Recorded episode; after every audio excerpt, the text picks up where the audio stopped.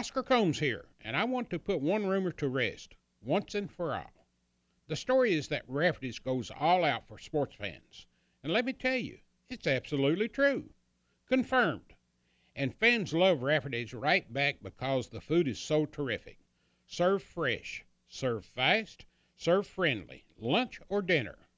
Rafferty's menu is jam packed with all your favorites steaks, prime rib, chicken, ribs, delicious dishes in generous sizes that really satisfy the appetite. So come hang with the sports crowd at Rafferty's. It's the tastiest place in town.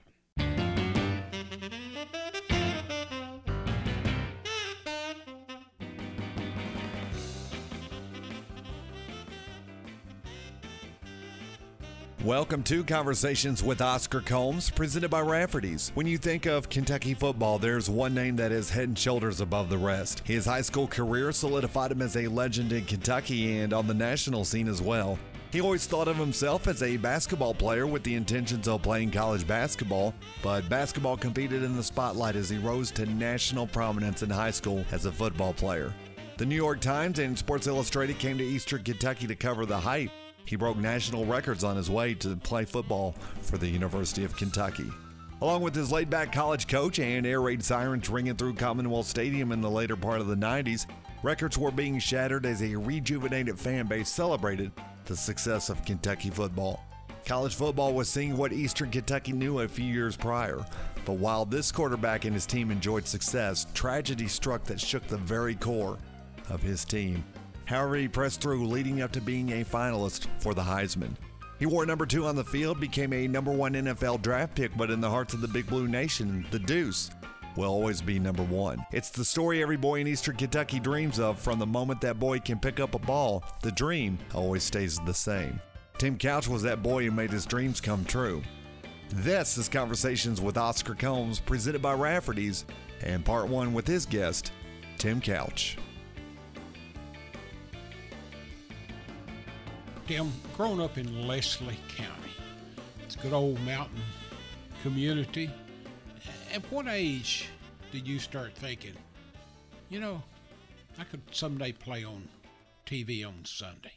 Um, you know, I was just kind of always the kid that thought that he was going to make it to the, you know, to be a professional athlete. I just felt like I was, that's what I was born to do. And, um, you know, from an early age, you know, just competing with against kids my age, I was so much bigger than everyone else and faster and just more um, coordinated and skilled. And you know, I recognized that at a really early age, probably fourth, fifth grade.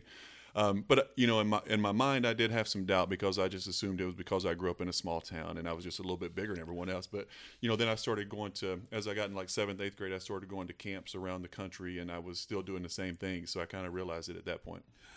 When I was growing up a few years before you, we were sort of led to believe by newspapers in Lexington, Louisville, that for some reason we weren't as good right. a person as a non-mountain kid. That you know we didn't have the intellect or we didn't have the yeah. wherewithal to succeed. Mm-hmm. And and I think uh, over time a lot of young people never achieved it because they feared failure. I think so. I think that's very true. Um, I heard the same things. You know, a lot of people, you know, especially early in my high school career when I was a freshman and sophomore, and people were starting to talk about me. I, did, I really didn't have the respect, even in Lexington. You know, people were saying, "Oh, he just he plays in a little small school in the mountains. He can't do that against these Lexington schools." And so I heard all that too. And you know, it can definitely uh, make you second guess yourself. But I think I had so much exposure going around to camps and stuff, which really made me believe in myself because I was competing against kids from all over the country, and you know, I was winning MVP of all these camps that I would go to in football and basketball.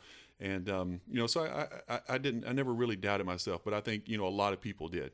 I remember when you were in the seventh grade, uh, a couple of my friends and your friends, uh, Jackie Crawford, yeah. and Todd. Uh-huh, sure. Uh, Jackie, he said, "There's a seventh grade kid over here. It's going to be the best thing that's ever come out of the mountains and even the state." And I said, Jackie, you know, I, I, know you're football. Right. You know, first line, of but in the seventh grade, a little bit early to put that designation on a kid. Yeah. Uh, it, it, but he but he was trying. Yeah, you know, uh, you know, when I was in seventh grade, um, that's when I started playing on the varsity teams in football and basketball. I was um, I played quite a bit. Uh, you know, in basketball in seventh grade, I was you know probably about the sixth or seventh man on the team. I would come in and you know started on the JV team and stuff. Then I started as a JV quarterback. My brother was a starter on the varsity, so I backed him up uh, in seventh and eighth grade. Um, you know, so I was you know, getting uh, you know getting a lot of good exposure to some competition. You know, playing at a you know obviously a step up, and uh, you know, so I think that really helped me a lot too. So when I took over, my brother graduated um, as I was coming. He was a senior when I was in eighth grade, so I came in as a freshman, and I felt like I'd already played two years, you know, of varsity ball. So I, I felt like I, I, I, hit the ground running pretty well. What was it like growing up in in Leslie County? Uh, as far as your childhood, what all did you do during the summer? Did you, were there any classes you particularly liked in school? Were you a were you? Uh, I wasn't very. I wasn't very much into school, uh, to be honest. Um, I was just all about. This know, is a good day to be honest about. Yeah, yeah, exactly. Um, you know, it, it, it just never was my thing. You know, I was. Uh, I guess I would say I was a student who did what he had to do to get by. You know, I was never. You know, I didn't have a problem learning or anything like that. I just just wasn't. I just wasn't. I'd rather be playing ball or doing something like that. Um, but uh, you know, just you know, the summers, you know, growing up there, and it's just uh, it's a great community to grow up in. You know, very small town, obviously a town of 350 people in Hyden, where I grew up, and uh, you know, I knew everyone, and just uh, you know, a lot of good people. So I just uh, you know had so many friends around. That's what I remember the most. Is all my friends and I. As soon as school was out, we would go somewhere and play some sport. You know, and we our parents would have to yell at us to come in at night, and you know, so different. You know, my kids and you know, a lot of kids nowadays they all want to be on the iPads and the iPhones, and it's hard to get them to go play outside. And I remember when we were growing up, it, it was hard to get us to come inside because you know, especially growing up in Hyden, we we didn't have really anything to do besides you know play basketball or football. There was just you and Greg and the family as far as yeah. children. Mm. Uh, how was it growing up roughly four years apart. Did he pick on you, or oh, did you pick on him? No. Well, he, he used to beat me to death. He really did uh, until uh, until when I, when I was in seventh grade. I hit about six foot three, and that's when he stopped messing with me. Um, you know, so I grew pretty quick. And uh, but before then, he used to beat up on me pretty bad. And my brother is a big guy too. He's about six two. You know, he's you know athletic. Played quarterback at Eastern. Uh, you know, so we just you know typical brothers. We we would fight and almost tear the house down. Mom would be yelling at us all the time, and having to fix stuff we'd break as we were wrestling around, knocking stuff over. But we had a, you know, just a great childhood. Greg was an awesome older brother, set a good example for me. And, you know, in every way, he was a great role model in every way, to how to carry myself and, you know, how to treat people and, you know, obviously as an athlete as well. I, I, know you both like athletics, but did you get into hunting, fishing, any other activities like that? You know, surprisingly, Greg or I neither one ever did. You know, all of our buddies were hunters, and you know they would they'd love to go fishing, and I would fish a little bit, but I just I just never really got into it, which is pretty rare for you know for back there. Yeah, yeah. yeah. And, and and so you get into high school, and like you said, you started going to some of the camps.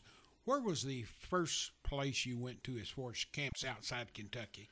You know, I think um, I'm trying to think where the camp was. I think I was in eighth grade, and there was a blue chip basketball camp. It may have been in Tennessee or somewhere like that. Um, but I remember going to that camp and I, I won MVP of that of that camp, and I started getting recruiting. I got my first letter I ever got. I remember um, I was in eighth grade and they brought it to my classroom. It was from Minnesota, Clem Haskins. Oh, is that right? Yeah, that was yeah. my first recruiting letter. It was a basketball letter in eighth grade, and um, you know, because at that point I was already a pretty big kid, and I was you know playing on the varsity. So I had, you know, it was kind of word was starting to spread around a little bit. But I was, you know, definitely started in basketball, the recruiting process, and then, you know, my freshman year football started getting recruited. Then sophomore, even more. Than my junior year, it just really blew up.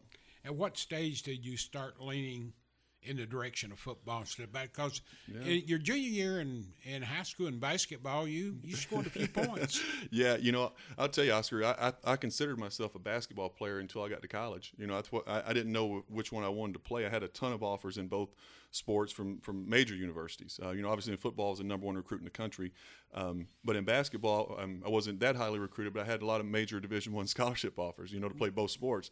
Was and, it tempting to well, very much so. You know, I came to Kentucky to play both sports. That was the plan. You know, Rick was, uh, you know, Pitino was here, and they were going to let me, you know, just walk on and play basketball as well. And that was kind of one of the selling points that they sold me uh, when I got here. But, um, uh, you know, I just I didn't uh, I didn't realize how how difficult that was going to be, and to you know take a full schedule of classes and you know be a quarterback of an SEC football team, and then, then try to go play basketball on a team like Kentucky. I mean, it was almost impossible. And there were a few other uh, issues that happened that first year here. I'm oh, sure yeah. that cluttered your mind from it one did. into the other. Yeah, you know, I think that's really what kind of slowed everything down, and because I, I, thought I was going to transfer. You know, halfway through the year, Coach Curry gets fired, and um, I'm thinking, you know, I'm probably going to transfer down to Tennessee, where I'd originally committed to. Um, uh, before before I ended up coming to Kentucky. Um, but you know that, that that season was just a long year, a brutal year. So at, at that point, I was really just thinking, you know, how am I going to get out of here? Uh, I believe you went to one of the Auburn camps once where Tommy Bowden was at. Yep.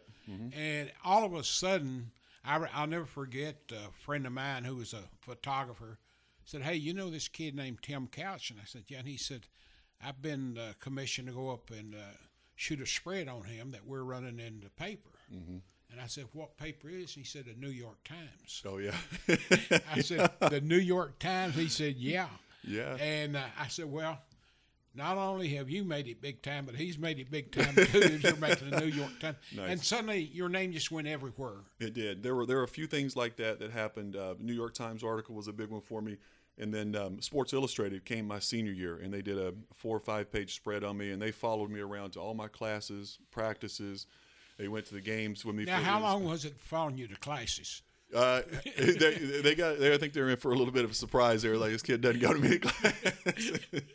but no, they. Uh, I, I, just remember that once that article came out, yeah. you know, that, and that was when I was right on the verge of breaking all the national passing records right. and all that stuff. So, um, you know, the exposure was already there. But you know, anytime you get into Sports Illustrated, especially as a high school kid, and it really takes off the publicity. Despite your popularity and everybody's interest, it seemed like that your attention was always focused to that line that divided Kentucky and Tennessee. Oh yeah, you know where I grew up in that part of the state. You're either one. And, and Leslie County is sort of the part of Kentucky yes. that starts leading orange and Absolutely. football in particular. You're exactly right. There are a lot of Tennessee football fans in Leslie County. I mean, you know, a lot of people say, you know, down there, I grew up like that. I was a Kentucky basketball fan and a Tennessee football fan and um, you know because at that time Kentucky football was awful. I mean they were I mean they won one game the year before I got before I signed, um, so it was bad. It was a bad brand of football. You know they're just running the option. It was boring. They weren't winning. Um, you know, so I, the, the, era I grew up in, just watching games, I grew up more of a Tennessee fan, and you know, grew up just as close to Knoxville as I did to Lexington, really from, from Leslie County there. So, um, you know, I, I, I, took more visits there, just unofficial visits. I'd pop down there and go to you know practices and you know go to games and stuff. So, I got really close with uh, David Cutcliffe, uh, the offensive coordinator at the time, and you know Coach Fulmer, obviously, and you know Randy Sanders was there, and uh, that that whole staff. So I got really really close to those guys, and you know that's uh, truly where I, I, I, was actually surprised that uh, I didn't end up there. I, I, remember one of the games I came up to Leslie County. I, I believe you were playing Belfry, uh, and that was one of the games where I think uh, the referee, which you and I both knew real well, Smokey Jones, oh, yeah. threw a flag on aiding the runner. Oh, that's right. Yeah. On you. Yeah. I think you were rushing for a first down. Yes. Uh, yeah. Like you needed like fourth and two or something. Right. And they threw a flag. you still won by a zillion, but I remember that night Tennessee showed up in an orange limo. That's right. Yeah, I remember that. Yeah, a lot of. Uh, you know, like you said, you know, a lot of people there love Kentucky and they're diehard, and some people like Tennessee. So a lot of people were just kind of giving Coach Fulmer a hard time when he showed up in the big orange limousine and you know wearing all the Tennessee bright orange jackets and all that stuff. So it was just a crazy time. You know, I remember, um, you know, especially my senior year, I would come out of the, you know, class and there'd say somebody's here to see. It'd be some coaches, you know, visiting. It would be Steve Spurrier or Joe Paterno or Lou Holtz or whoever it would be that would be down there. And, uh, you know, it's just, uh, I mean, just kind of surreal for a kid growing up in Eastern Kentucky to see all these famous, you know, college football coaches in your school and in your house and all that kind of stuff. It's pretty surreal. This one particular game, uh, Bill Curry came up. Yeah and it was the weekend of the Mary Breckinridge Festival. Uh-huh. Uh, you know, that's very popular up there. Yes. And they had an arts and crafts show in the gymnasium, uh-huh. which was named, I believe, after Richard Nixon. It is, yes. Yes. Uh-huh. And, and, he went in and he was, you know, doing what a recruiter does, sort of like a, a pie and bake supper where you have to buy something, make everybody right. know you're, you're sure. all in and everything. Yeah. And he went and bought a whooping stick. A whooping stick? Now, what is a whooping stick? I hope you know because I, I don't. know. No, I didn't know that story. I don't know. it, it's just a big long stick, huh. and it, you, you can almost use it as a walking cane. Oh, okay, yeah. And it's sort of knotted like a snake like. I got you. Yeah, I know what you're talking. But anyway, about. he bought three of them, and and after them, walked out. I was thinking, I've seen some recruiting stunts, but I, I don't think buying three whooping sticks would impress anyone. No, I don't think so. No, I think everybody's probably wondering what he was doing. When, what, how difficult was it growing up like you said, Tennessee winning championships and everything. Mm-hmm. And I think you were uh, a year behind Pete, Pete uh, Peyton Manning. Uh-huh. Uh, you, if you'd gone there, you'd been one year behind him, right? Yeah, you know, I could have redshirted a year, um, you know, and that kind of thing. Just sat behind him, and you know, my my thought was obviously he was going to come out after his junior year, but he ended up staying, you know, playing his senior season. So I, I it ended up working out perfect for me because, you know, I went to Kentucky obviously, and then Peyton is the number one pick in the draft in '98, and I follow him in 1999, and you know, we're just kind of chasing each other on that on that career path, and uh, you know, so it, but it's. Uh, you know, Tennessee, you know, they end up winning the national championship in uh, in '98 with as soon as Peyton Which- left with Tee Martin. Yeah, Yes. yeah. So it was. Uh, So, so uh, we, we'll jump around here a little bit. So, thinking of that, did that make it easier for you to leave after your junior at Kentucky because he stayed for senior and didn't get it? yeah, And if you stayed for senior, that would be a big reason. Yeah, you know, I wanted to stay. Honestly, I really did um, because I was having so much fun. You know, playing at Kentucky and you know, Coach Mumme and Coach Leach, and we were just. I mean, it was just uh, an exciting brand of football. The fans were so excited to watch us play every Saturday, and it was. I was just really loving loving playing here. But the reason I, I came out after my junior year, well, obviously one because I knew I was going to you know be a top two or three pick at worst, and you know, and the the biggest reason is all five of my offensive linemen were seniors. Uh, Craig Yeast was a senior, and so those guys were all you know a year ahead of me, and I was coming in. I'll be breaking in a brand new team, and I thought, well, you know, I could only go down from here. If I come back and I have a little bit of a down year, maybe I fall to a mid first rounder or second rounder. So I just didn't want to hurt my draft status, and I knew that uh, you know it was the right time for me to come out. How many official visits did you? How many schools did you officially visit? Anybody other than Kentucky and Tennessee? Uh, yes, uh, Penn State and Ohio State. Um, where else did I go? Um, Auburn. Looked at Auburn. Um, I went to, and then Florida came in. I, I got interested in Florida late. Um, I didn't go on a visit down there, but uh, really got to talking to Coach Spurrier a lot.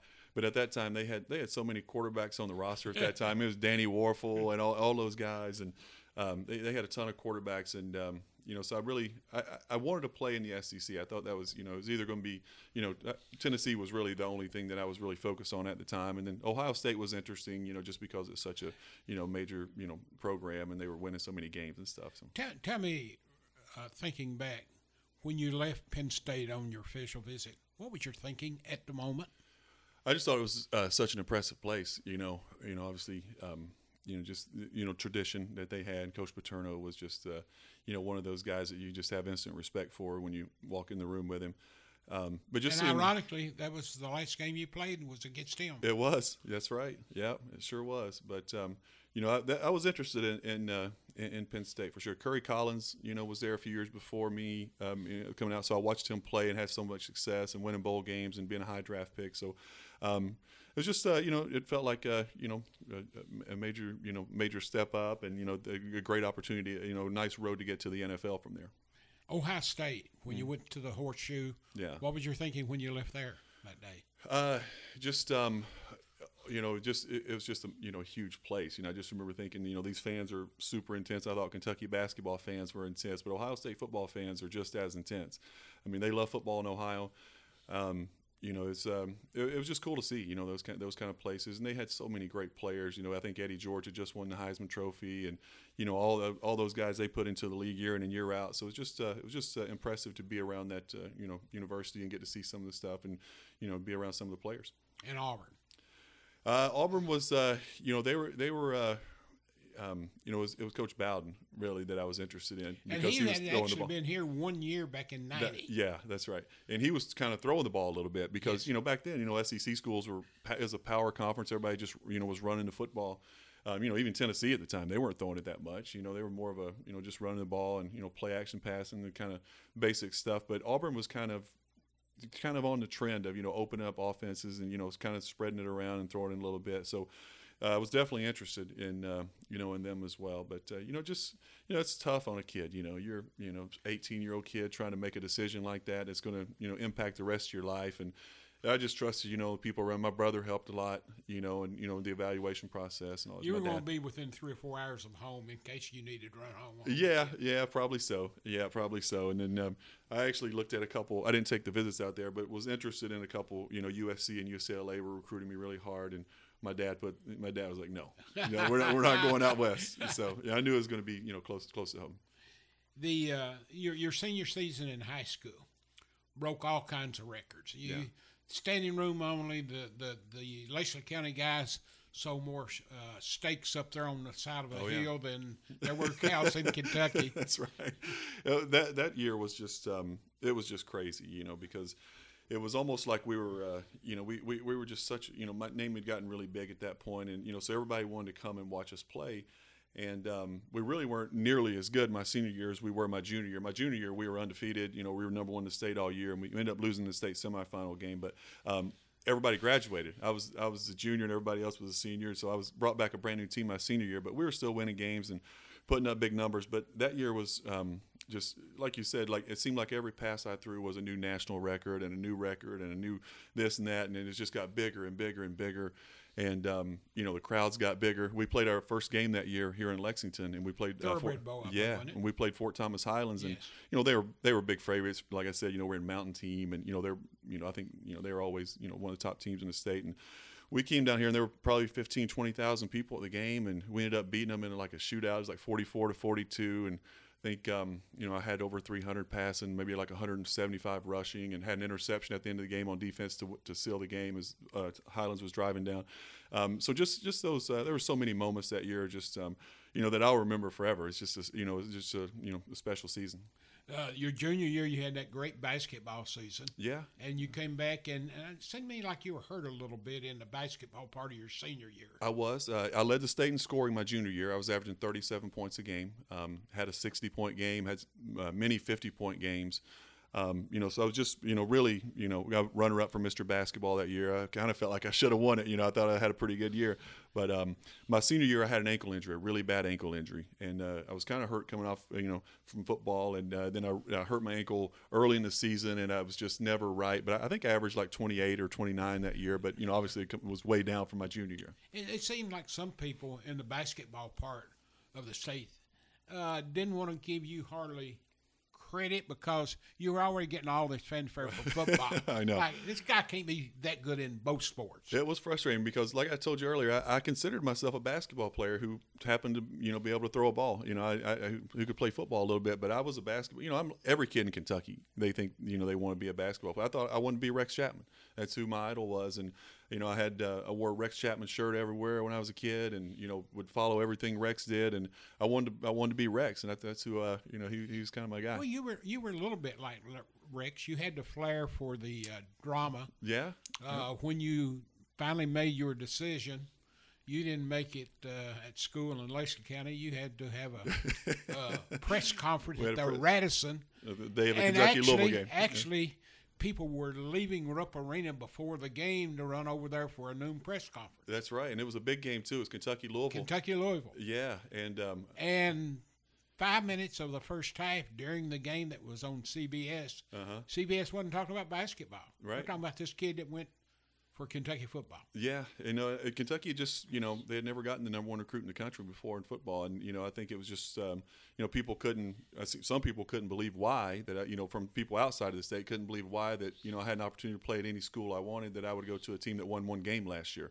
You know, just didn't make my, you know, and they were running the option, and obviously I'm not an option quarterback, just didn't make a lot of sense, and they were right probably, it didn't make a lot of sense, but. Um, you know, some things just have a way of working themselves out. And um, you know, once I got here and um, Coach Curry and his staff got fired, and here comes you know Hal Mumme and Mike Leach, and they put in a system for me, and, and it just kind of took off. When when you made the announcement at the Radisson, had you uh, did the coaches already know where you were going or not? Uh, I don't think so. I, I, I it's been so long ago. Yeah. I don't I don't honestly remember, but I, I think it was. Uh, I didn't want anyone to know. As best I can remember. My brother and my, my parents knew obviously, but um, you know, I came on stage and put the UK hat on and, and that kind of thing, and it was it was standing room only in that ballroom, and it was. I remember that. I had to. I remember being more nervous to get up and, and speak. And you know, you know, an Eastern Kentucky kid. When I used to get up and speak in front of hundreds of people, and you know, having to get up and, and give that uh, you know press conference and talk and and uh, tell people where I'm going to go play college ball, and the whole room just goes crazy, and it was uh, just an awesome day, one I'll, I'll always remember. And so during the recruiting your senior year, you I'm sure were made well aware by rival coaches stuff that the new offensive coordinator that Kentucky had brought on the year before in '95, Elliot Uzelac from Colorado. Right. I think Bill McCartney had just retired. Uh-huh. He was out of a job. Um, Curry allegedly at the time called him and said, "Hey, I need an offensive coordinator. Uh, help me out." He said, "I got just a guy, but you got to turn everything over to him." Yeah. And even the fans in '95 did not like the offense No. Kentucky was running.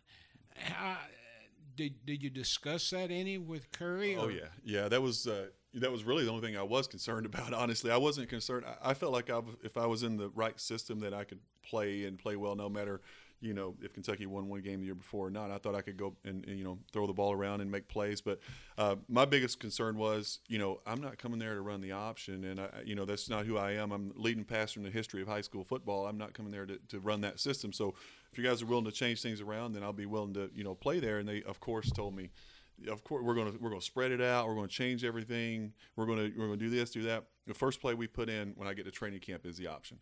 And I remember after practice, I went home and or back to my dorm and I called my dad and I said, "We're in trouble." I go, "We're running the option first play. That, that's first thing we're the first thing we're putting in in installation in the offense is is the option."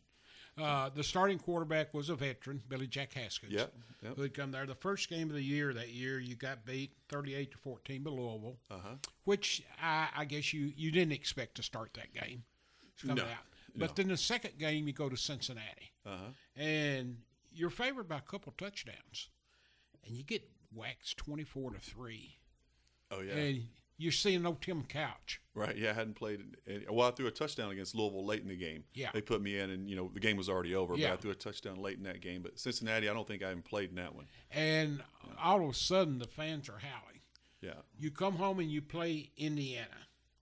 You win three to nothing, but there's nothing to cheer about for the offense. No, I don't think I played in that one either. Did I? And uh, I- no, no, you didn't play in it. And No. then all of a sudden, the wise men open. Supposedly, Tim Couch will be under a lot less pressure if he's not starting at home. Oh yeah. He's starting on the road to games where they're not expected to win, and a complete disaster. I mean, we're playing Florida on the road in '96. That's the year they won the national championship, and Danny Wuerffel was the Heisman Trophy winner. They were unbelievable. I mean, it's the best team that I ever played against in college, and um, well, I don't think we crossed midfield. And you know, I'm out there running the option against these guys. I'm, I'm, I may have thrown six, pa- five or six passes or something. I mean, it was brutal.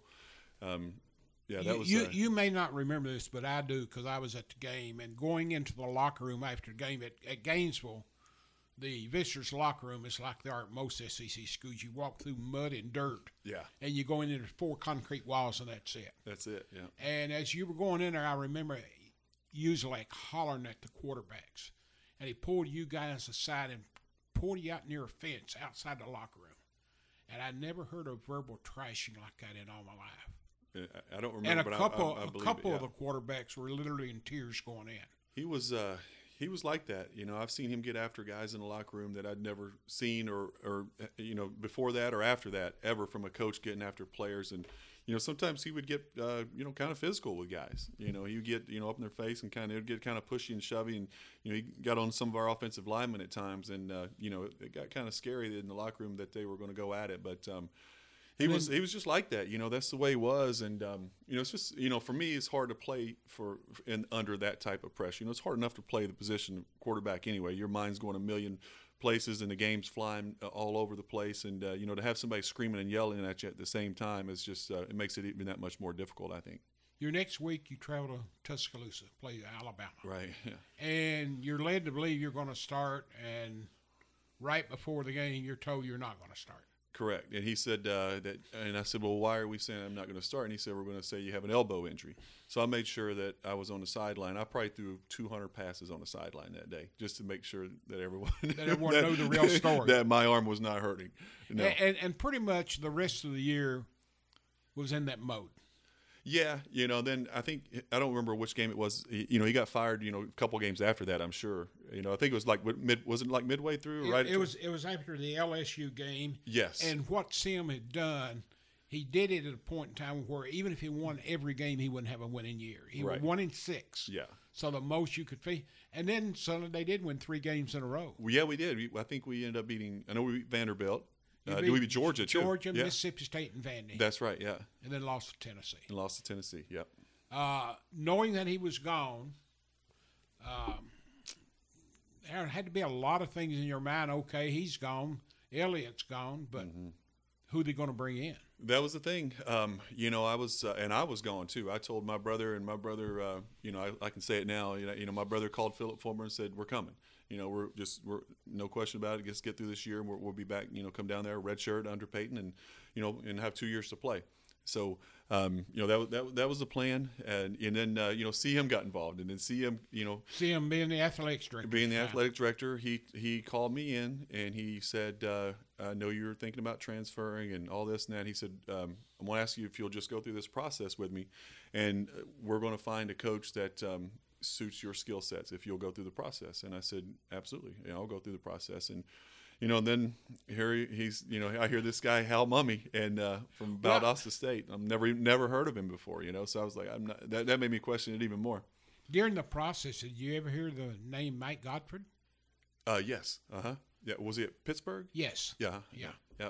And uh, as story goes, supposedly they first offered him, and then he had a situation existing at Pittsburgh that wasn't going to play too well. Is that right? Yeah. So they sort of pushed him aside, and I, I believe, if I remember right, uh, the president, I guess, was Dr. Wethington. Mm, um, I think so. Yeah. Yeah. Yeah. Yeah. Uh-huh. It told him to bring me two names, Uh-huh. and we'll pick one of the two.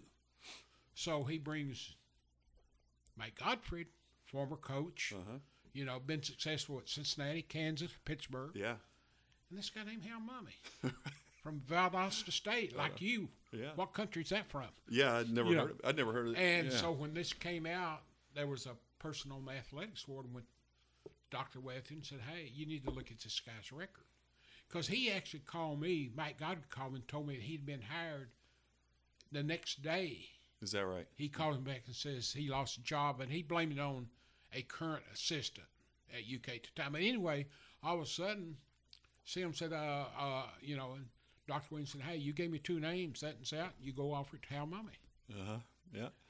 Uh, did did were were you uh, privy, or did you have any inside knowledge before it was made official That's that's who they were? I didn't know. No, I- I'd, I'd been hearing the name Hal Mumme, so I started doing some research on who this guy was, and uh, you know, look back at his uh, career, you know, at Iowa Wesleyan where he got started, and you know, then Valdosta State, and I, I just saw wherever he went, you know, he was scoring a lot of points, and he was throwing for you know a lot of touchdowns, and I'm like. All right, this may be interesting, but I don't know. You know, Valdosta State. Will that offense really work in the SEC? Can we really, you know, play that style of ball? And you know, I think that was the biggest question about Hal and Mike, where you know when they got here, for, you know, obviously no one knew who they were yet, but um, they just, uh, you know, people really questioned whether you could do that kind of thing in, in the SEC and Well, still you know, not get the- your quarterback killed. One of the things, uh, looking back at it, that sort of had to please you, is he was going to do something that nobody else would do, and that would be give you an extra shot on fourth down if it wasn't any more than twenty yards. he didn't believe in punting. Uh, yeah, he, he faked. Of course, so you wasn't punts. worried about the defense either, were you? he would tell them to let them score sometimes. You know, we, we would play these teams and um, and they would try to you know keep the ball from us. You know, running you know three or four yards of play and just trying to keep our offense off the field. And Hal would yell out there, "Let them score." Well, we just wanted to get in a shootout. You know, I mean, because we knew we, when we got it, we were going to go score and we were going to score. We wanted to uh, pick up the pace of the game and. Um, so yeah, he was, you know, he came out with a towel around his neck, and we're listening to Jimmy Buffett, and you know, and I'm listening, and I just came from Curry and Uzelac, who were the extreme opposite of Hal and Mike Leach. You know what I mean? So I'm just like, no, I'm not sure what to think. You know, and but I, I believed in those guys from day one. For some reason, we just had such a connection, and uh, and we made it happen. being the ultimate riverboat gambler at the twilight of his career here, he's playing in the uh, uh, Music City Bowl Uh huh. and literally orders the defense to lay down and let the other team score with Oh, yeah. a minute to go. Yeah.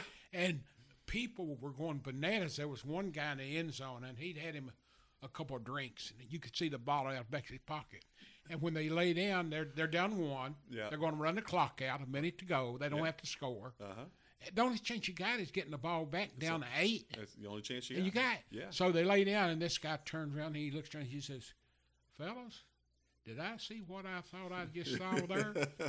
He Yeah. said, Yeah, and he said, I'm out of here. Yeah. But it did give him a shot. Gave the, him a the- shot. The, mistake that, uh, I can't remember where it's Flem, uh, Clemson or Florida State. It's one of the two. They should have went for two. Oh yeah. Well, they shouldn't have even, they should have just took a knee. yeah. They shouldn't even try. But anyway, that, that that was how Mumme. So Hal gets here, and right out of the gate, things happen. Yeah, you know, um, yeah, we're playing Louisville first game of the season, and you know, like I said, we got blown out by them uh, la- the year before, and And that is your second career start. Yes, yeah, this is my second career start, and um, you know everybody's talking about this offense. You know what we're going to do, how we're going to throw it 50 times a game, and there's a lot of people skeptical, but you know everybody kind of wants to come and see and you know come and watch. And I just remember we took the field, um, and and we went right down the field. It was boom, boom, boom, boom, boom. I hit a few passes and I throw a touchdown in the corner of the end zone to Lance Mickelson, and I think everybody just kind of looked around like you could just hear the stadium like, oh my, this is going to work. Like these guys just, and we just you know we got all over Louisville that day and. Um, you know, I had a big day, and it just, uh, you know, it, it worked from the start. You know, we uh, we hit the ground running with that offense for sure. You, you lost to uh, Mississippi State by touchdown, and then you went to Indiana. Yeah, I think you liked Indiana. Threw seven touchdowns against Indiana that day. Yeah, and um, uh, you know we got after them. Um, the Mississippi State game that was one we should have won. We were up fourteen to nothing or so in that game and ended up losing it. Uh, but Indiana, um, we got all over them. I think you know I don't remember the final, but we 49 7. forty nine to seven. Yeah, yeah, we were all over them. And then um, uh, where where we come after Indiana? We we came back. you, uh, came back to and Florida, uh, right? Played Florida Yeah. 55 to 28. Yes, uh, Came back to earth a little bit. It- yeah, but that was uh, that was uh, actually one of those games that were um, uh, it was a confidence builder, especially for me because you know making You were my doing first against a good team. yeah making my first start against those guys the year before and didn't cross midfield. I was thinking I don't know if I could play against these guys. And then the next year, I think in that game, I think I thrown I threw for 350, 400 yards and put up a, you know some big numbers. And I was like, okay, we can do this against Florida. Then I felt like we could do it against anybody. And then you know later on that year, we we do beat out we beat Alabama. You Well, know, the very next game, yeah. you play a team you hadn't beaten in 75 years. That's although right. you didn't play them every year. Right. But you still hadn't beaten them in 75 years.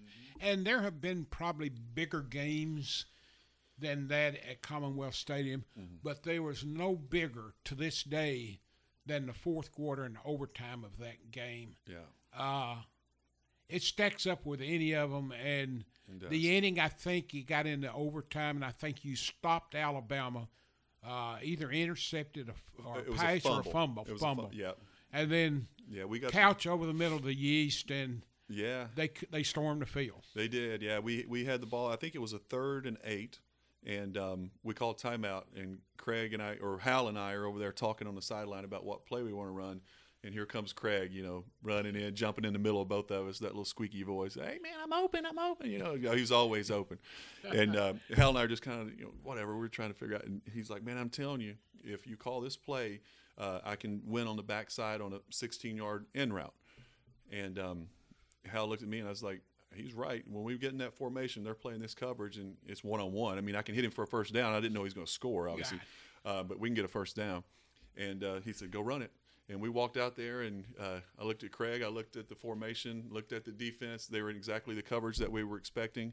I looked over at Craig and kind of gave him a nod and we went and he caught it and uh, he slipped a tackle and uh, you know next thing and I wasn't I, it, it hit me so fast because I was just expecting a first down you know and the game's still going to go on but he when he broke that tackle and he's uh, he's in the end zone and I look up and the whole stadium is coming down on the field with us like everybody's on the field and it was um, it just happened so quick and it was uh, you know, that- it's one of those games that you know, you, as a college quarterback, that you literally go to college to you know to live out. You know, one of those games where you throw a touchdown to beat Alabama in overtime, and, and the fans rush the field and tear down the goalpost. It was uh, an awesome moment. You know, it was just Was uh, that your most exciting moment on that field? um, yeah, probably so. Uh, it's hard to top that one. You know, it, it's really hard to top that one. Um, especially, you know, definitely on that field. You know, I think when we beat LSU on the road, though, that was uh, another one of those games that was just, um, and that was the next year. But uh, you know, beating LSU on the road, a night game in Death Valley, you know, they just, you know, they don't lose very often there. And um, you know, the way we won that game on a last-second field goal too, that was the one of those moments that was right up there with the Alabama game. Uh, you ended that season season with your final final duel with Peyton Manning Yeah. at Commonwealth Stadium. I think the total yardage was like over twelve hundred. Twelve something. Yeah, Peyton Peyton threw for just over five, and I threw for right at five hundred. And I mean, it was back and forth there for a minute. We couldn't stop him. They couldn't stop us. And, And it was more great offense than just lousy defense. Oh, it was. I mean, it was two number one picks in the draft going at it. You know, I mean, we were just, and we were both on fire too. I mean, it was. He was playing at the top of his game. I was playing at the top of mine. I was only a sophomore at the time. You know, he was a senior. Um, you know, but um, but I was going at it, um, you know, trying to keep up with him because I knew every time he touched it, he was going to score because they were so talented too, and we really weren't that great on defense that year, and um, you know, so he was just picking us apart. So, uh, you know, we turned the ball over a couple times late in the game where the, the score kind of got out of hand, but it was it was back and forth for for a long long time in that game. From that game on, particularly that game because it was nationally televised, uh, two top quarterbacks in the country. Everybody knew next year was going to be the year. Yeah, everything coming back. Uh, almost from the get go, the early rankings of college quarterbacks, the 1999 draft was going to be the greatest draft ever of Yeah. quarterbacks. There since '83, since, since Marino and Elway and Kelly Yes. and those guys. Yeah, And all, all of a sudden, you were in that elite circle of 3 mm-hmm. quarterbacks, four if you want to count Ricky Williams being a running back, but Yeah. the three quarterbacks. right. Uh, did that start the process of you having to think maybe this is going to be my last year? Yeah, probably so. I really, you know, didn't even think about it up until that point. Um, you know, then, um, you know, just I think watching Pey- Peyton have the success that he had, you know, especially, you know, going into his rookie season and being number one pick, and you know, I mean, he turned the ball over a lot, but he was throwing a lot of touchdowns and starting right away in the NFL, and that made me think, you know, maybe I could be there after this year. You know, I've got an opportunity if I can, you know, play up to the level that I played last year, and even, you know, you know, take another step up. That I've got an opportunity to be on that level and be there very soon. And you know, like you said, all the you know everybody, you know, all the draft experts and all those people had me projected, you know, as a you know top ten pick before the season even started. Um, you know, off coming off what I did as a sophomore, um, and I think what I threw 37 touchdowns as a sophomore, something like that, 38 maybe. Um, so coming back, you know, I knew if I had another big year that I was going to put up, you know, the numbers to be worthy of being a, a number one pick. And you also knew at that time, at that very moment, that no matter what happened during the season, that Cleveland Browns was going to have the number one pick as Oh, an yeah. expansion team. I did, yeah. Uh, you know, and at the time, you know, obviously, you know, 20 years tells you a lot of different things, but um, at the time, that's where I wanted to be because, I mean, who doesn't want to play for the Brown? I mean, that's such a storied franchise, you know. I mean, and they're coming back into the league to be the face of that new franchise, to be the first player ever picked for those uh, for a new franchise. Is just But uh, is that the price of being so young? You don't understand that with all of that tradition, Yeah. you're still starting at square one. Yeah, you know, I think it's just you know being young, being a competitor, and you know, you, you just I mean, you want to be the top pick, and you know, and and I thought you know we're going to build it the right way. Carmen Policy's there; he's been at San Francisco. Dwight Clark's there. Uh, you know, it, we just got uh, you know, it just seemed like it was going to be set up for success, and um, uh, you know, it's it's just so hard to start an organization. You know, especially with a rookie quarterback. We had a first year head coach. My best receiver was a rookie. I mean, we were just young kids out there. You know, and I came out of school a year early. Um, just make trying to make plays and trying to trying to figure out how to win in the NFL. And it was a it was a long process, but um, you know I think we we certainly you know we were on the right track. We we made the playoffs my fourth year, and it's the only time the Browns have ever been to the playoffs since they've been back as a franchise. So uh, definitely very proud of that. We get into 1998. You open up on the road to a sparkling new Papa John Stadium in Louisville. Oh yeah, yeah. And you go there, and if memory serves me correctly, did did they not score first in that game? I can't remember. I I'm think- not sure. I, th- I think they scored first and was marching a second time. they, they were upset And- about the year before. You know, Chris Redman was their quarterback, and he was a heck of a player. So, And and sort of the the Red Sea opened for you. yeah, yeah. Through, I mean, uh, all of a sudden, just boom, boom, boom, boom, boom, boom. yeah, I got hot. And it only got re- respectable in the fourth quarter when Hal did what Bobby Petrino doesn't do these days. He started playing everybody. Yeah, yeah, we uh, we got after him. I threw seven touchdowns in that game as well, and uh, I felt like I could have thrown at least ten. You know, and Hal pulled me out of that game, and we put up what was it, sixty-eight points we put up on him. 68 Si- 34. Sixty-eight. to I think it was 68 to 14. it was bad, yeah, and then he pulled everybody out. But um, um, I remember Craig was Craig had a few touchdowns that day. James Whalen had a long one. Um, it was yeah, it was just one of those things where we, we were just we were clicking, we were on fire, and the uh, the offense was really hitting on all cylinders that day. You came back and beat Eastern. Mm-hmm. You beat Indiana. Yep. Uh, you went to Florida again. Mm-hmm. Uh, 51 to 35, closer than what the score That, indicated. oh, absolutely. That game was uh, that game may have been one of the best games we had offensively, especially Yeast. Yeast had over maybe 400 total yards. He ran the opening kickoff back 100 yards. Then I threw him a 99 yard touchdown pass, and then I threw him a 75 or 80 yard touchdown pass. I mean, he was just going crazy. We were putting up big numbers, and then uh, we just couldn't stop them at the end of the day. They they, they ended up running away from us. One of your toughest losses that year in your career here was a really good Arkansas team that Oh, finished nine and three. They weren't expected to be that good, but they were. Yeah. And you lost twenty-seven to twenty in the Little Rock. Yeah. Had you won that game, you would have been even a higher tier than the Outback Bowl. Oh, absolutely. Yeah, that, that game was so frustrating because we, we were playing so well and um, just scoring at will. Um, you know that that and we just we let that one get away. We I don't remember how much we were up in that game, but uh, I remember they came back and we had a chance to go down and win it at the end. And I threw one in the end zone uh, to Kevin Coleman, and you know he wasn't open. I just kind of had to fit one in. You know maybe he makes a play, maybe he doesn't. It goes right off the, his fingertips and in the end zone, or we would have you know end up coming back and winning that one. But that that one was a heartbreaker for sure. Then you came back and had one of your, I'm sure, more satisfying wins in your career. You went to LSU and you won 39 to 36. Yeah, that And that's a phenomenal place to win at. Oh man, I, I really did enjoy that win. Just as you know, maybe not as rewarding because it wasn't at home and you know the fans didn't rush the field and all that. But that win, going on the road and beating LSU, a ranked team. Um, the way we did it, um, you know, last second field goal, where you know, you, if you remember, uh, we were going to run the clock out and go to overtime, and um, we we just ran the ball up the middle, two plays in a row, and Hal calls timeout and we're on like our own 20 yard line here. And uh, we get over to the sideline, and Hal starts. I can see his wheel spinning, right?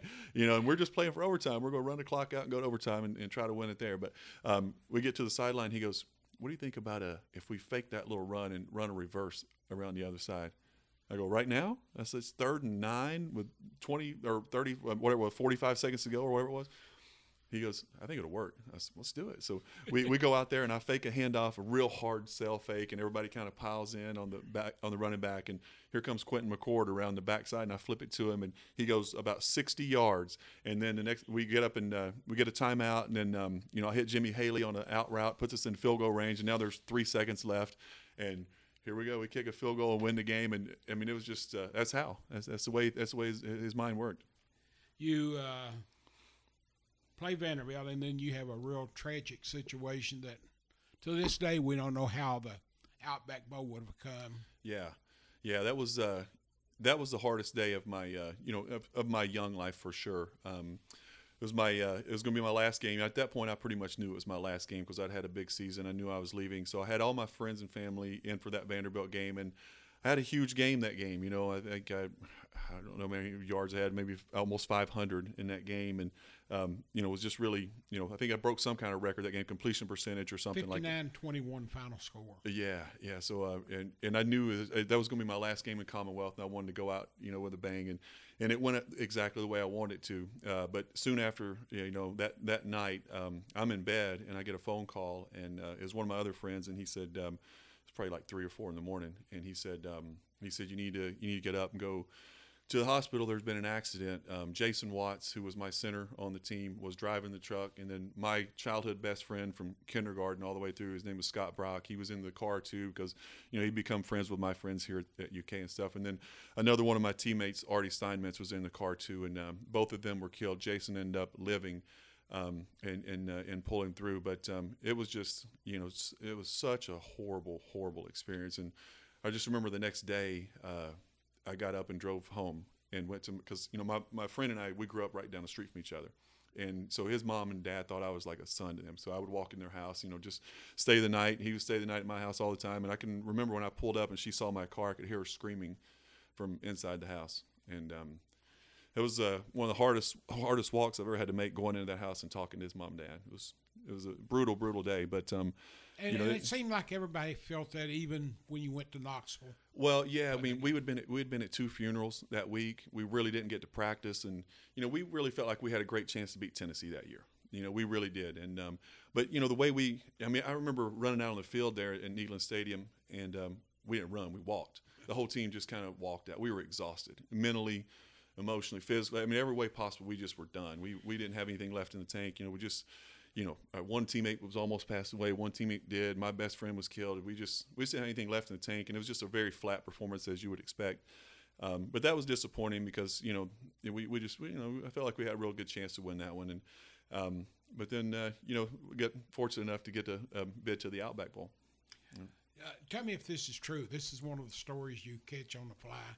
But supposedly in in the game against C, once it started, you got a 108,000 fans there and everything. And Yeah. and uh, the backup quarterback for you. uh, Was Dusty Bonner or Matt Mumme was? Uh, No, I, don't- I don't mean the backup quarterback, backup center. oh, uh, Aaron yeah. Daniels? Aaron Daniels. Yep. Uh huh. Is it true?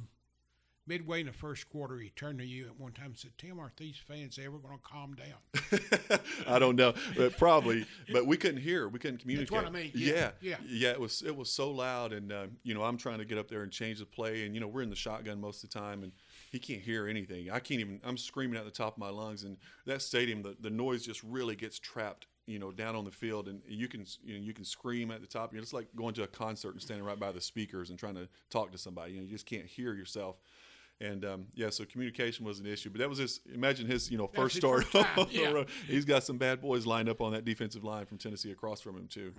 You had roughly a month to prepare. You're going to the first and only bowl game on New Year's Day Yeah. that Kentucky's played in since 1953. That's right. Yep.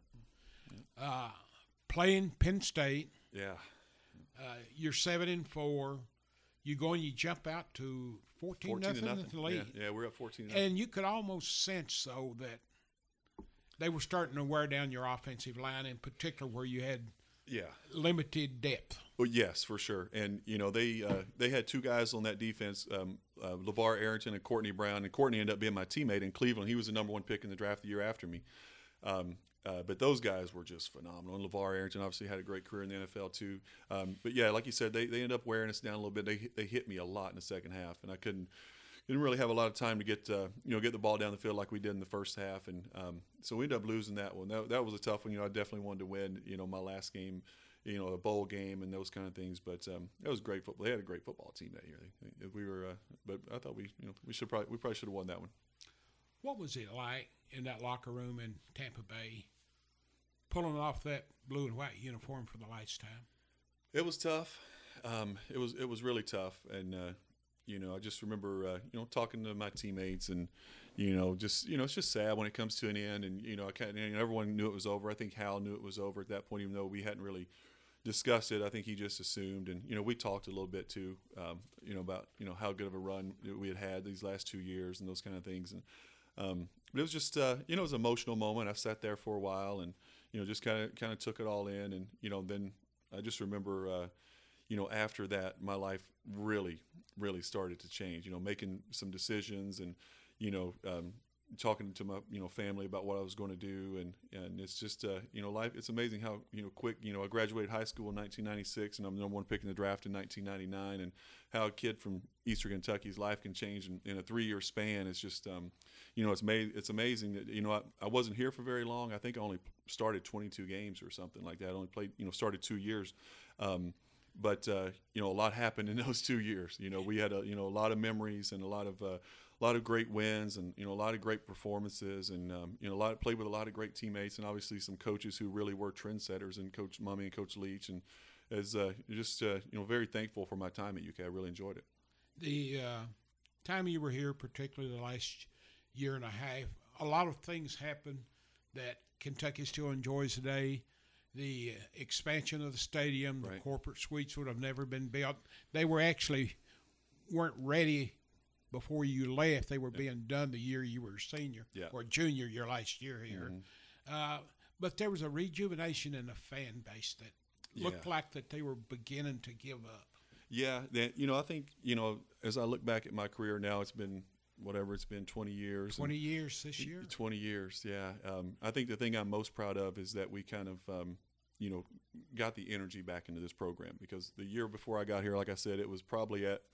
Uh, you've been around Kentucky football a lot longer than me. It was at one of the all-time lows for sure. You know, under Curry and that staff, and it was, you know, there was just no hope in the fan base. You know, people were bored watching the game. It wasn't. They didn't want to go to the game. We weren't winning any games.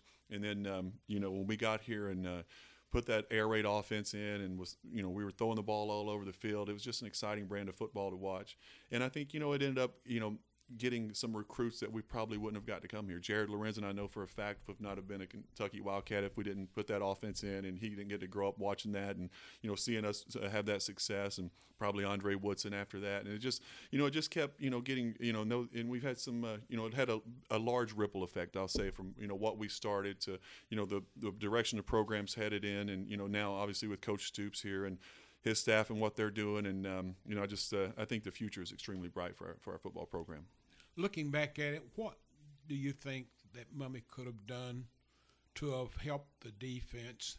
Beyond not well, the going obvious. forward on fourth and fourth and twenty from the twenty-four. Yeah, those things for sure. Um, you know, but that's just uh, he, he, I think he just knew you know personnel wise that we probably couldn't hold a lot of these teams in the SEC from scoring. So um, he felt like we had to go for it. We he, we thought we had to score every time we touched it. That was kind of when Hal and I would talk during the week. We are like, you know, this game we can be a little more conservative. We don't have to be so aggressive and take so many chances. But you know, when we would play like Tennessee or Florida, um, LSU, those kind of guys, we're like, we're gonna score every time we touch it because they're probably going to. So we, are going to have to do it. And um, so that's I think that was probably a little bit of his mindset. Throughout the three years here, particularly the last two, one guy who really wasn't that well known, who is better known than just about everybody today, was Mike Pirate Leach. Oh yeah. Give me a good story. Oh Lord. Um, yeah, where can I start with Mike? Um, yeah, he was just uh, the thing I remember most about Mike, and you know, I didn't really deal with him a lot when he was here because uh, he had the title of offensive coordinator, but he was not the offensive. he, he wasn't calling a play. He didn't call. I mean, now, certainly he was, you know, game planning with Hal and you know Yeah. strategizing nothing, but Hal was calling the plays. Um, but Mike was working with the wide receivers, and um, you know, but I just remember him being so confident when he walked in, you know, to the building, and, and he wasn't overwhelmed with, you know, coming from Valdosta State to being in the SEC, and he was just like every dealing I had with him, he was just like, "This is what we're going to do, and this is how we're going to do it," and and he was just so sure of himself, and that this offense would work at this level, and those kind of things, and uh, but but yeah, he would get on. The receivers would be in the room next to us in the quarterback room, and we could hear him yelling at those guys through the walls, and um, you know, he would get he would get after them pretty hard and uh, and challenge them and, and those kind of things. But he's just um, you know then he would go on these rants, and you know you know he's like he does now. You know I mean have you've seen some of these rants he goes on about preparing for marriage and you know Well, golfing he, and all stuff. he'll talk for two or three minutes, then get to the punchline. Oh yeah, And yeah. it's a punchline that's all that matters when you get through them. Yeah, I mean, he would just talk in circles, and he's such an intelligent, intelligent guy. You know, I think he, he got a law degree from Pepperdine, That is correct. and then he got tired of you know practicing law and said, "I want to coach football." And that's he had no background in football at all, and uh,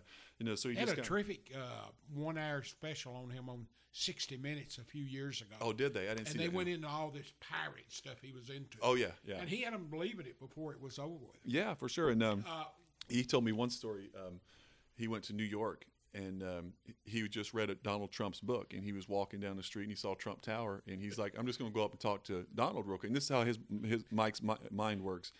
And so he just walks into Trump's office and walks up to the secretary and says, uh, "I'm Mike Leach. I'm coach at Texas Tech, and I just want to say hi to uh, Mr. Trump. I just I just uh, read his book." And she's kind of like, "Do you have an appointment or this that and the other?"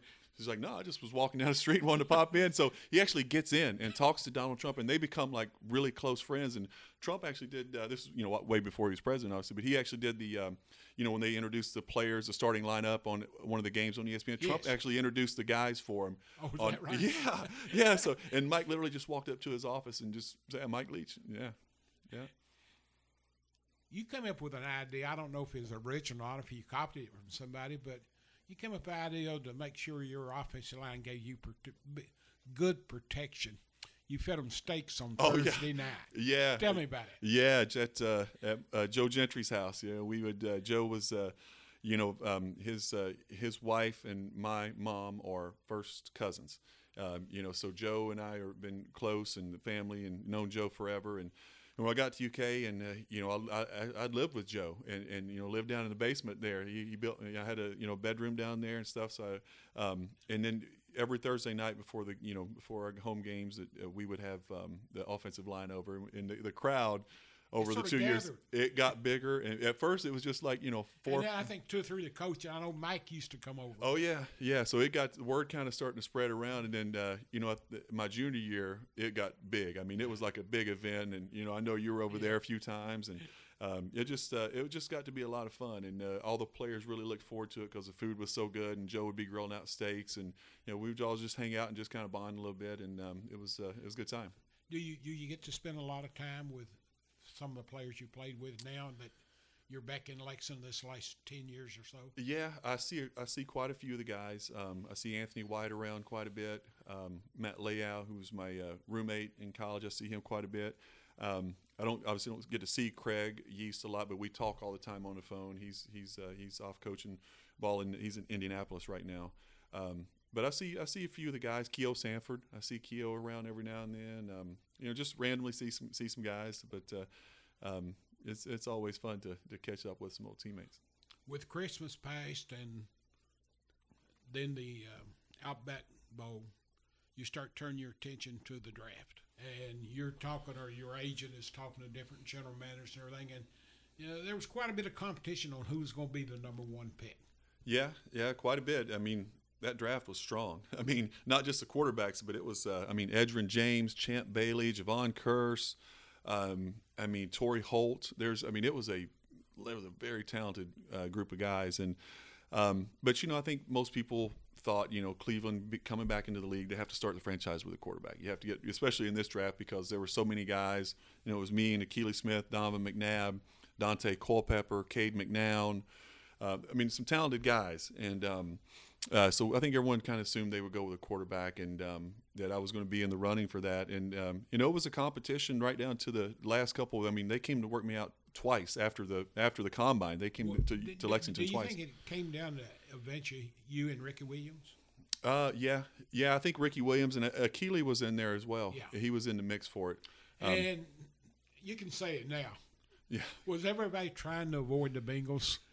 Uh, I was, yeah, yeah, I was. You know, they just had such a long history of And then you know, who's losing. the, who's the good running back that came in right after that that did really good for him for a couple three years? That it might have not been as bad as what it appeared at that time. I can't remember. Was it Corey Dillon? No, it was before Corey. Um, I can't remember. I, I can't remember. Yeah, yeah, not sure. But anyway, go, going back to the Outback Bowl, uh, tell me your experience, what it was like to be a finalist in the, Heisman Trophy Oh, yeah, yeah, that was great. Um, I was, I remember uh, when I lost, you know, didn't or I didn't win the Heisman. Uh, Ricky Williams won it that year. I was, you know, just really disappointed. You know, I, I, I was, uh, I really thought I had a great chance. If we would have won a couple more games, I think I probably would have won it. You know, Rick, you know, to to win the actual, to actually win the Heisman, you know, you got to be winning games to. You got to have momentum in the middle of the season. You do, you you know, and uh, you know, I certainly had the numbers to win it. I certainly had the performances, you know, to win it. We just didn't have it. We need. I needed a couple more big victories, and um, and I think I would have won it. But I, I wanted to win it because it's such a legendary award, and it, you know, I wanted to be in that um, that fraternity of guys, and um, you know, who doesn't? You know, I mean, if you're up for that award and you get a chance. But I do remember uh, being very disappointed uh, that I didn't win, and um, Coach Mumme, uh, you know, he's always had a way to, you know, put a smile on your face. And he was like, well, you may not have won that one, but um, good news is they don't pay you to win the Heisman. They pay you to be the first pick in the draft. And he goes, you're going to win that award, and that's the one you're going to want to win. So, yeah, he kind of changed, changed my thinking on that.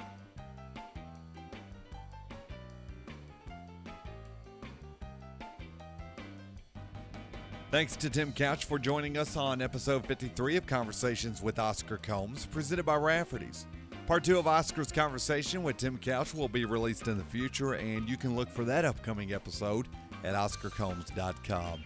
Also, conversations can be accessed via your mobile device on iTunes and the Google Play Store. Search for at Wildcat News and subscribe. Every time a new episode is released, it's automatically downloaded to your mobile device and ready for your listening enjoyment absolutely free. To follow both Tim Couch and Oscar on Twitter, the Deuce is at Tim Couch TV and Oscar's at Wildcat News. I'm Bo Robinson, thanking you for listening to this episode of Conversations with Oscar Combs, presented by Rafferty's. And as always, go Big Blue.